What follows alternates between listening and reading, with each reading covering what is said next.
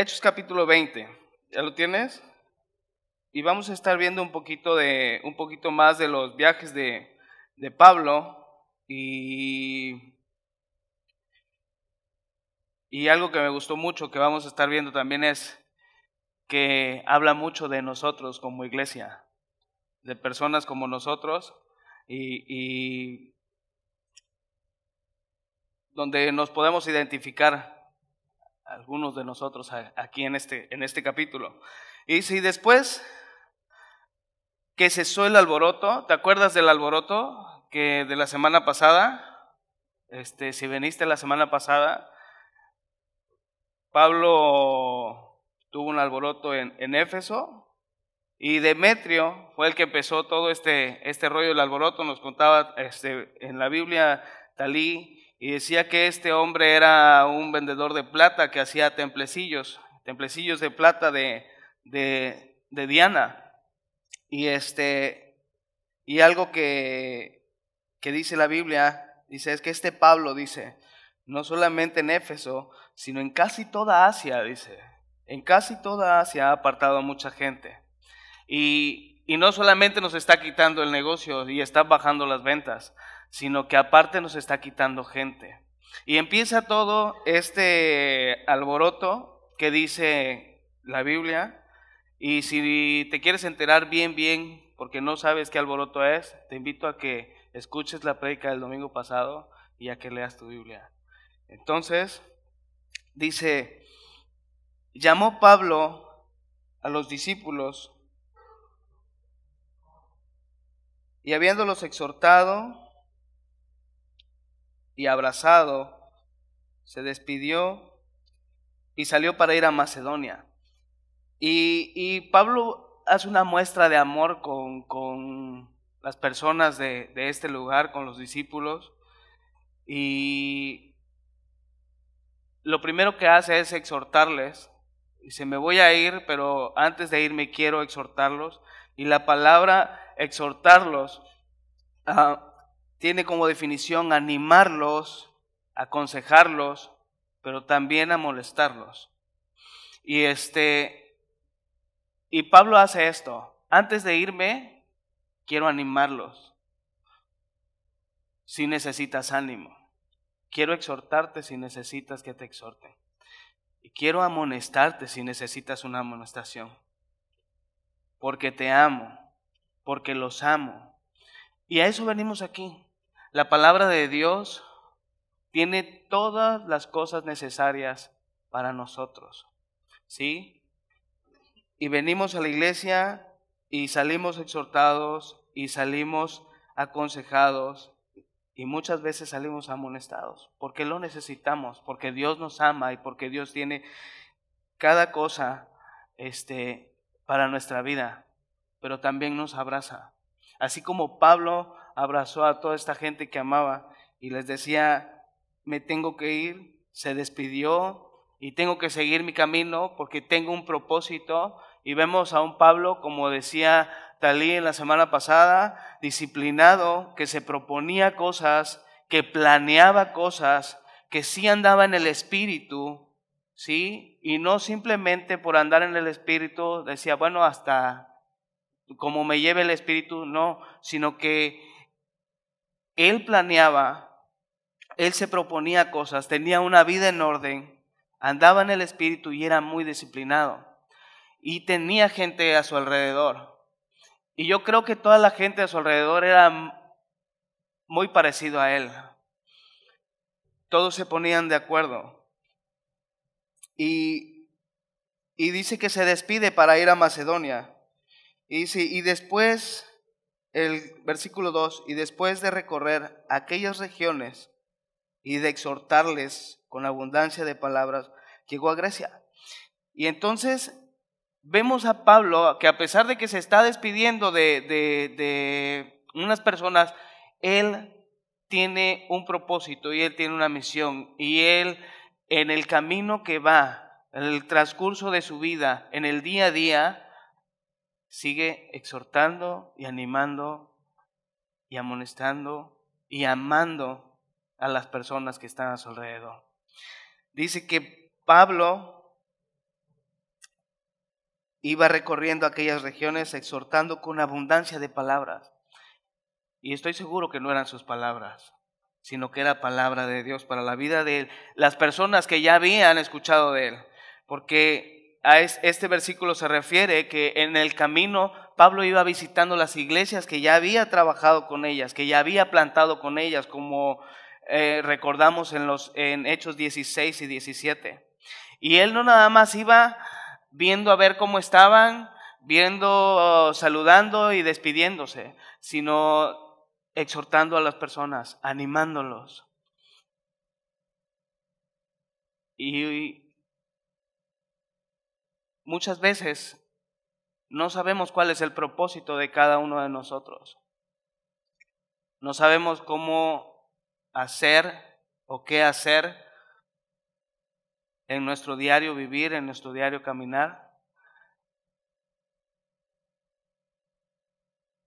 Y necesitamos gente que de repente nos exhorte, que nos anime, o necesitamos ser gente que anime y que exhorte a los que están a nuestro alrededor. Y entonces, versículo 3 dice, después de haber estado allí tres meses, y siéndole puesta asechanzas por los judíos para cuando se embarcase a Siria, Pablo ya tenía planeado un viaje y él tenía algo de prisa porque necesitaba llegar a tiempo a su destino. Pero de repente se estaciona tres meses y, yo preguntándome, pues no que tenía algo de prisa, ya se había despedido, ya se estaba, para embarcarse no necesitaba quedarse yo creo, tres meses, pero hay una parte en la, en la versión nueva traducción viviente que dice que Pablo se estaba preparando para seguir. Y entonces muchas veces no sabemos por qué Dios detiene los tiempos, detiene tus planes, detiene tus prisas, detiene tu tiranía de lo urgente. Y te dice, espérate tantito, no necesito que estés tan alocado, necesito que hagas un espacio, un tiempo, pero que en ese tiempo tú te estés preparando. ¿Para qué? Para seguir adelante, para seguir exhortando, para seguir animando, para animarte, para exhortarte tú, para que el Señor te exhorte a ti, para que haya gente a tu alrededor que llegue y te dé una palabra de aliento y te anime. Pablo había sufrido muchas cosas por cuestión de la palabra, por cuestión de Dios.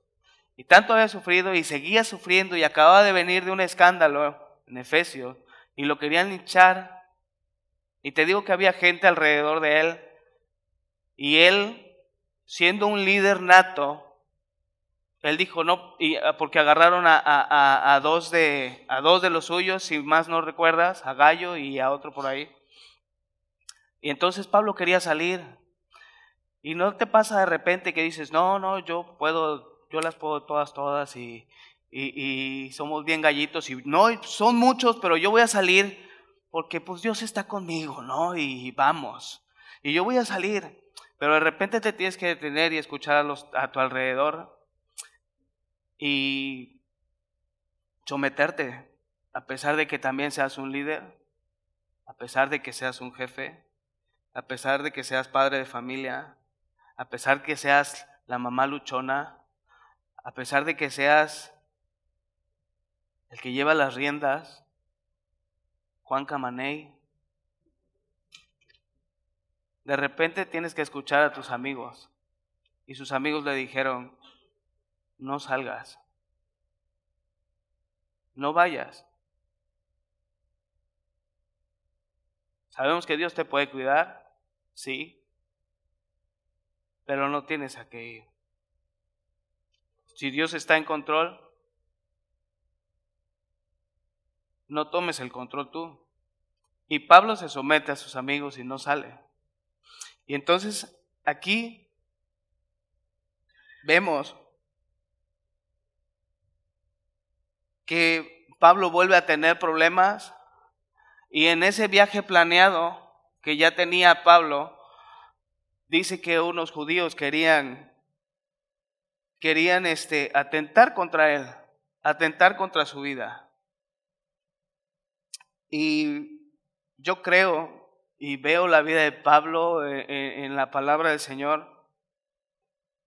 Y cuando tenemos disciplina, cuando estamos viviendo y caminando en el Espíritu, cuando estamos cerca de la palabra de Dios,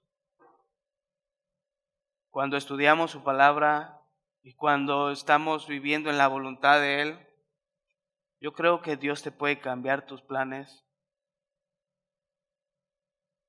y tú no hacerte el valentón y decir, yo me subo al barco y sigo adelante, sino que tienes la seguridad de la orientación. Y en Proverbios, yo sé que muchos se lo saben, eso espero, 3, 5 y 6. Dice, fíate de Jehová de todo tu corazón. Y entonces confía en Él de todo tu corazón y dice, y no te apoyes en tu propia prudencia. Si yo ya tengo algo planeado, yo ya hice mis planes, pero son tus planes y los planes de Dios no son tus planes. Tus caminos no son sus caminos. Y puedes tener muchos planes y muy buenos, sirviendo a Dios. Pero Dios puede cambiar tu... Dice, de todo tu corazón, no te apoyes en tu propia prudencia. Tienes que reconocer a Dios en todos tus caminos. Si de repente te estás yendo chueco, Él endereza tus veredas y te sigue guiando. Entonces, Pablo se percata de esto. Dios le cambia sus planes, dice, no te vas en barco. Dice, bueno, sí, Señor, no me voy. Y dice que toma la decisión de volver por Macedonia. Y nuestra vida, desde que te levantas hasta que anocheces es de tomas de decisiones. Desde que pensar en qué ropa te vas a poner para ir a trabajar o para andar en tu casa o para salir a la tienda, hasta la decisión de aceptar lo que Jesús tiene para ti hoy. Decisiones. ¿Y cómo tomamos las decisiones? ¿Nos dejamos orientar por Jesús? Nos dejamos guiar por la palabra de Dios o simplemente pensamos y yo ya tengo planeado esto y a mí nadie me va a tumbar los planes y yo lo voy a hacer porque yo soy así. Porque yo todo lo puedo en Cristo que me fortalece, sí. No. No se trata de ti, se trata de Jesús. Y entonces vemos a Pablo tomando decisiones conforme a la voluntad de Dios. Y dice el versículo 4, dice, y le acompañaron hasta Asia, Sópater de Berea, Aristaco y Segundo de Tesalónica, Gallo de Verde y Timoteo, y de Asia, Tíquico y Trófimo. ¿Ya tienes nombres? Si necesitas algún nombre para tu hijo, son nombres muy bonitos. Yo estoy pensando en cambiarle el nombre a Daniel, nada más que vamos a ver si se deja. Y este, y te das cuenta que Pablo no andaba solo, que Pablo tenía gente como él ahí, gente que amaba el evangelio, gente que amaba a Dios, gente que amaba a Jesús. Y entonces, si te das cuenta, tú no estás solo. Aquí hay gente que ama a Dios. Aquí hay gente que ama a Jesús. Aquí hay gente que ama el Evangelio. Y hay de todo tipo y clase de gente. Y vemos aquí tan solo nada más por nombrar a dos, que me llamó mucho la atención. Dice que, por decir en los nombres, te das cuenta de muchas cosas. Y dice que Aristaco venía de una clase gobernante, su mismo nombre lo decía, venía de la aristocracia, ¿sí? Y era de Tesalónica. Pero junto con Aristaco venía segundo. Y segundo era casi todo lo contrario. Bueno, no casi, era todo lo contrario. Era un hombre común para un esclavo. Y no un simple esclavo. Un, un esclavo de segunda. Porque al esclavo, al rango más alto de los esclavos se le llamaba primero o primo. Así que te dicen, si te dicen, vaya primo, te están diciendo esclavo. sí. Dice que se le, al, al, al rango más alto de los esclavos se le decía primero o primo. Y entonces aquí hay un segundo. Los dos de Tesalónica, clase alta, clase baja. Y cuando Jesús hace algo en nuestras vidas, se pueden percatar que al pie de la cruz todos somos iguales. Que en Jesús no hay clases sociales. Que en Cristo fuimos comprados con la misma sangre y que Él te ve con ojos de amor.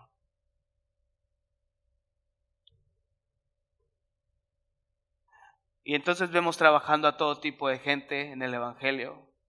Y no por decir que es que no, pues es que yo no puedo porque tengo mis empresas y no, ¿cómo me voy a ver? Soy el jefe hablando de Jesús. Bueno, Aristáculo lo hacía. Pero a mí, ¿quién me va a oír si yo solo soy un esclavo? Segundo lo hacía. Y a lo mejor y podamos ser esclavos, no segundos, terceros. Pero aún así, sirviendo a Dios, amando a Jesús. Porque cuando tienes a Jesús, no te falta nada. Cuando tienes a Jesús, no te sobra nada estás completo. Y entonces, versículo 5, estos habiéndose adelantado, se nos esperaron en Troas, y nosotros pasando los días de los panes sin levadura, esto es la Pascua, y se navegamos de Filipos, y en cinco días nos reunimos con ellos en Troas, donde nos quedamos siete días. Y aquí está hablando Lucas, ¿Sí saben quién es Lucas? Sí, Lucas, el doctor, el médico. Y entonces nos podemos percatar que Lucas y Pablo se encuentran en Filipos. Y entonces, leyendo más adelante, podemos ver que Dios tiene todo planeado para que tú y yo entendamos y podamos ver más de su amor y su misericordia en nuestras vidas. Y ahorita te voy a decir por qué. Entonces se encuentra Lucas, se encuentra Pablo, se encuentra en Filipos y te habla acerca de todos los, los lugares donde, donde estaban pasando para seguir su camino, para seguir los planes que Dios tenía para con sus vidas. Y dice que se reunieron en Troas. Dice, donde nos quedamos siete días. Y, y, y, chécate esto, qué, qué, bonito es, porque refleja todo lo que es la iglesia de, de, de Dios. Dice, el primer día de la semana, reunidos los discípulos para partir el pan, para la cena del Señor, y nosotros nos reunimos el primer día de la semana. ¿Sí es el primer día de la semana domingo? Para los cristianos, el primer día de la semana era el domingo. Y el domingo empieza el sábado de la noche. Entonces, lo primero que hacían era acercarse a Dios. El primer día de la semana dedicarlo a Dios. como nosotros. El primer día de la semana venir a escuchar y aprender de la palabra de Dios, como semilla, estando aquí temprano, levantarse temprano, y si no te levantas temprano, ven o venir al segundo y no importa, pero dedicar ese, este día al Señor. Y entonces dice que se juntaron el primer día de la semana, reunidos todos. Y es parte de los distintivos que tenemos aquí eh, eh, en Semilla de la Cruz. Comunión, reunirnos en la iglesia. Y dice compartir el pan. Y lo hacemos una vez por mes. Y tomamos la cena del Señor y compartimos el pan unos con otros. Y dice, y les enseñaba. Y venimos y a Dios gracias tenemos a alguien que nos pueda enseñar un poco más de lo que dice la palabra del Señor y que nos pueda ir guiando. Y entonces aprendí a la iglesia y día a día vamos aprendiendo y conociendo un poco más de Jesús. Y si habiendo de salir al siguiente día, al día siguiente, perdón, alargó el discurso hasta medianoche. Ahora imagínate a Talí diciendo, bueno, tengo que salir de viaje mañana, así que hoy nos vamos a quedar todo lo que no le, o sea, regreso en 15 días, lo que no les voy a decir en 15 días se los voy a decir hoy. Entonces, hasta medianoche vamos a salir. Y de repente, Talí, si me estoy durmiendo con 30 minutos que luego estamos predicando, Sí, ¿cómo hasta medianoche? Velada oración. y checa, Pablo tenía mucho que decirles. Pablo quería aprovechar todo el tiempo posible para hablar de Jesús, para exhortar a las personas. Y dice que alargó su discurso hasta medianoche. No se quería ir Pablo sin poder dar todo lo que Jesús le había dado a él. Y entonces, versículo 8, y hablaba mucho, y había muchas lámparas en el aposento alto donde estaban reunidos. Quiere decir que había mucha gente. Cada gente llevaba su lamparita. Y había muchas lámparas donde estaban reunidos, y había gente, y a lo mejor y no cabían. Y no sabemos, dice el versículo 9, dice, y un joven llamado Eutiquio. ¿Cuántos son Eutiquio aquí? ¿Cuántos somos? dice que estaba sentado en la ventana, rendido de un sueño profundo. Por cuanto Pablo disertaba largamente. Entonces, ¿a poco no es la iglesia? ¿Te das cuenta? Reunidos el primer día de la semana, escuchando la palabra de Dios, compartiendo el pan, cabeceándose, cansados, a lo mejor de una larga jornada de trabajo,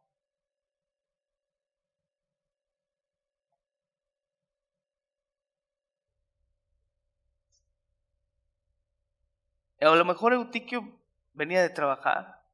A lo mejor Eutiquio tenía muchas broncas. A lo mejor Eutiquio estaba que ya no se aguantaba, que ya no podía. Y tantas horas a lo mejor ahí hacía que el mismo sueño le venciera. Y dice que venciendo del sueño, Cayó desde el tercer piso abajo. Si nada más te caes así, o sea, ¿has visto la gente que de repente está, está durmiendo y se va así? Imagínate lo que sintió Tiquio. Él estaba en el tercer piso. La bronca es que estaba sentado en una ventana. Gracias a Dios estamos en el, la planta baja. Y dice que Eutiquio, no sé si porque había mucho calor, si porque había mucha gente, él estaba sentado en una ventana Y tú sabes que cuando te está venciendo el sueño, o te tienes que dar unas cachetaditas, o te metes una holes, o te paras, te echas agua, pero Utiquio no lo hizo. Utiquio se estaba cabeceando, y se estaba cabeceando, y se estaba cabeceando, y de repente...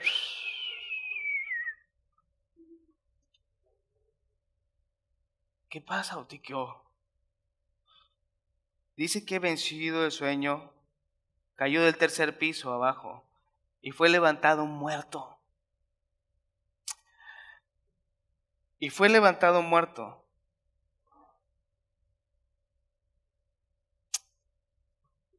Puede ser que vengamos cansados. Puede ser que nuestro diario vivir sea muy estresante. Puede ser que tenga sueño. Y te digo algo, se vale. ¿A ti qué le pasó?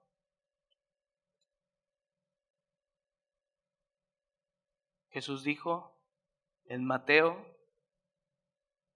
venid a mí los que estén trabajados y cargados, los que están cansados, que yo los haré descansar.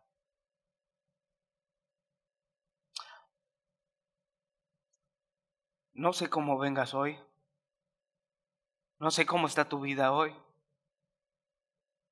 Si tu vida espiritual se esté cabeceando, si tu vida emocional se esté durmiendo, si esté cansada, si esté triste, si esté enferma. Pero Jesús te dice, venid a mí,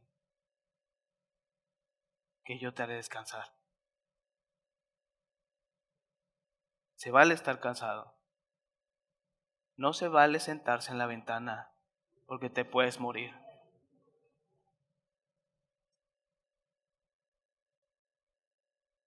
Y fíjate lo que pasó.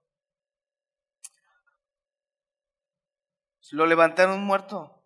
Y, te decía por qué, qué, qué bello es Dios que pone todas las cosas en su lugar. Y te dije que se habían encontrado a Lucas. ¿Y Lucas qué era? El doctor. Y entonces, checa, dice que fue levantado muerto y ahí está el diagnóstico del doctor.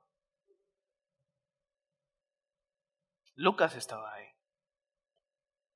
Hay comentaristas que dicen que solo se golpeó. Hay comentaristas que dicen que sí estaba muerto. Yo creo que estaba muerto porque la Biblia dice que estaba muerto. Y Lucas estaba ahí. Y Lucas escribió hechos. Entonces, Dice que descendió Pablo y se echó sobre de él y abrazándole dijo, no os alarméis, pues está vivo. Pablo se deja una vez más guiar por, por, por Dios y, y, y, fíjate, quiero ir muy, muy rápido a Romanos 15, no lo, no lo busques, yo lo, yo lo, busco aquí. Y algo por lo que Pablo era muy acechado por sus enemigos era porque, eh, versículo 15, 18 dice, porque no osaría hablar sino de lo que Cristo ha hecho por medio de mí para la obediencia a los gentiles con la palabra con los, y con las obras. Y 19 dice, con potencia, con potencia de señales y prodigios en el poder del Espíritu de Dios. Dice, de manera que desde Jerusalén y por todos los alrededores hasta Ilírico, todo lo he llenado del Evangelio de Cristo. Y, y esa vida que llevaba Pablo, esa vida ordenada, planeada, llena del Espíritu, caminando en el Espíritu, podía ver y podían, podían ver las personas ese poder del Espíritu para hacer obras, para hacer señales y para llenar muchos lugares con el Evangelio de Jesucristo, porque el Evangelio es poder. Poder de Dios para salvación. Y entonces, Pablo se vuelve, se deja llevar por el Espíritu Santo, él caminando en el Espíritu Santo, pone esa fe y dice que se le echó encima, se le echó sobre él y lo abrazó. Y yo creo que en ese momento clamó a Dios. Y dijo, no os alarméis, pues está vivo. Qué fe. Porque el doctor ya había dicho que estaba muerto. Pero Dios tiene la última palabra. Entonces, puede ser que vengas cansado. Puede ser que te estés durmiendo. Y muchas veces pudiera ser que sientas que estás muriendo o aún que ya estás muerto. Yo creo que es un buen momento para decirle, Jesús, échate sobre mí y abrázame, porque ya no aguanto más.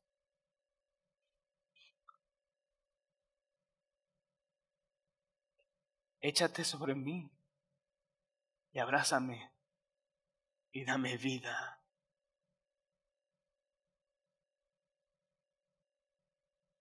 Tú eres el único que puede hacer que este cuerpo muerto, que este corazón duro, que este cansancio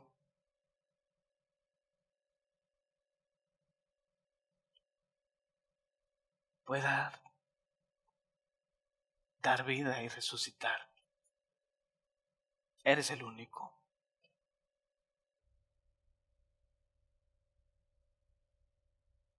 Versículo 11. Y después de haber subido, y partió el pan, y comió, entonces, dice, habló largamente hasta el alba, y así salió. Y entonces Pablo, después de que este muchacho se cae, se muere, tiene toda la atención de la iglesia y dice, ahora sí nadie se va a dormir. Seguimos. ¿Alguien tiene ganas de dormirse? ¿No? ¿Verdad? Entonces, hasta el alba, hasta amanecer, hasta que el cuerpo aguante, seguimos escuchando de Jesús. ¿Y quién crees que se quería dormir? Nadie. Pablo captó toda la atención de ellos. Entonces, 12. Y llevaron al joven vivo y fueron grandemente consolados.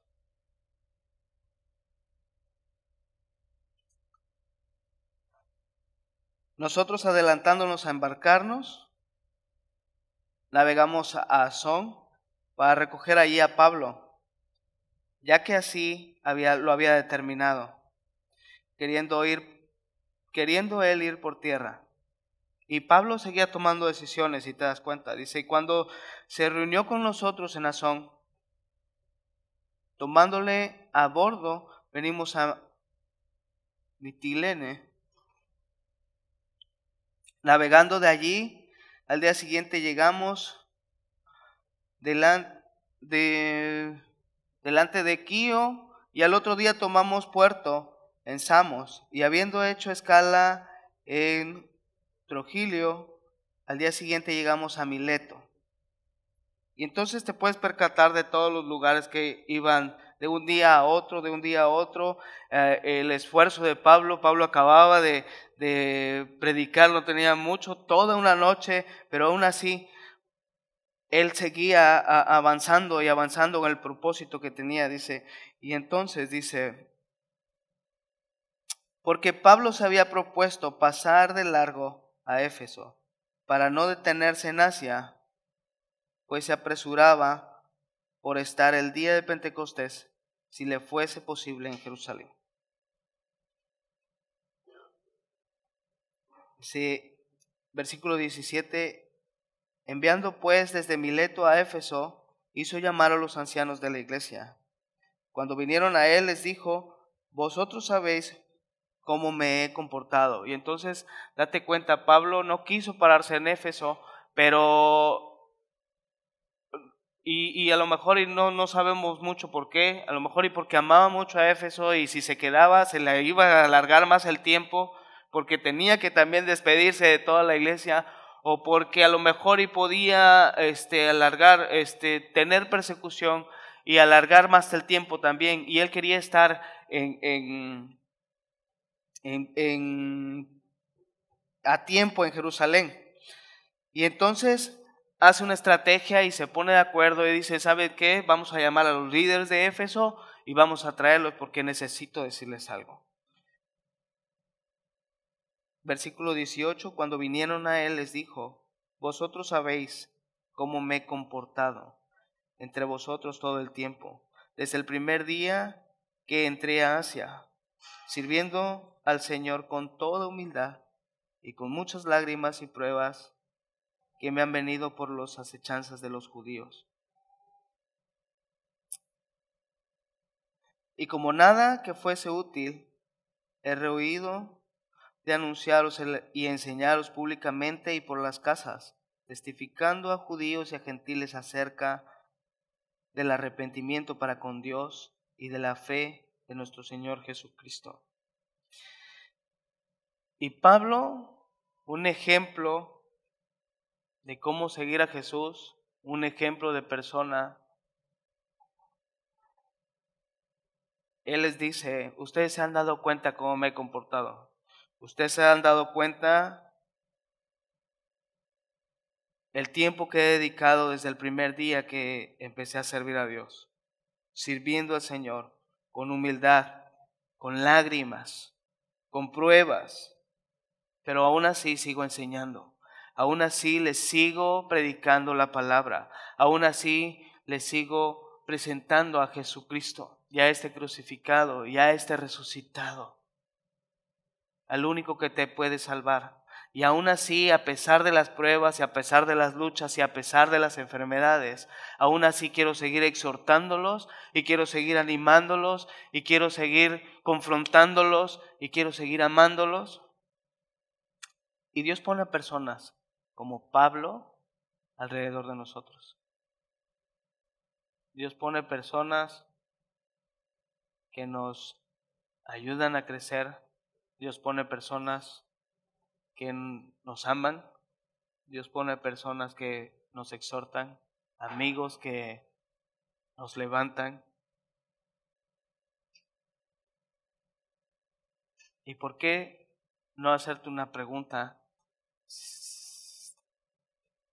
Yo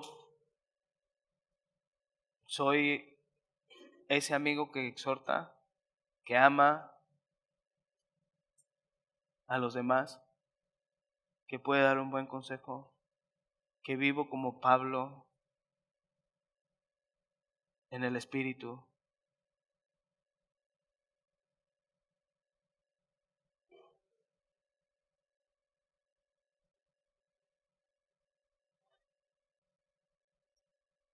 Y yo creo que si no lo somos, podemos serlo. Pablo nos exhorta a hacerlo. Pablo nos exhorta a seguir a Jesús, a llenarnos de su palabra, a vivir en el Espíritu. Y yo creo que es un buen momento para agradecer a Dios por esta iglesia que nos ha dado, por nuestro pastor, que siempre, aún con lágrimas, con sufrimientos, con enfermedades, con problemas, porque sí tiene problemas.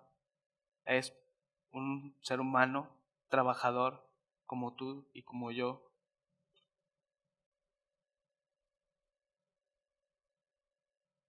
Poder dar gracias a Dios por su vida, dar gracias a Dios por ponerlo en nuestro camino, pero también dar gracias a Dios por esta iglesia que nos ha dado. Porque aquí podemos venir y si venimos lastimados, cansados, caídos, derrotados, muertos, podemos acercarnos ante Jesús, el Todopoderoso, y Él te dice, ven a mí si estás cansado, ven a mí si estás caído. Y si aún si estás muerto, él es el único que puede resucitarte. Él es el único que da vida a los muertos. Solamente dile, échate sobre mí y abrázame.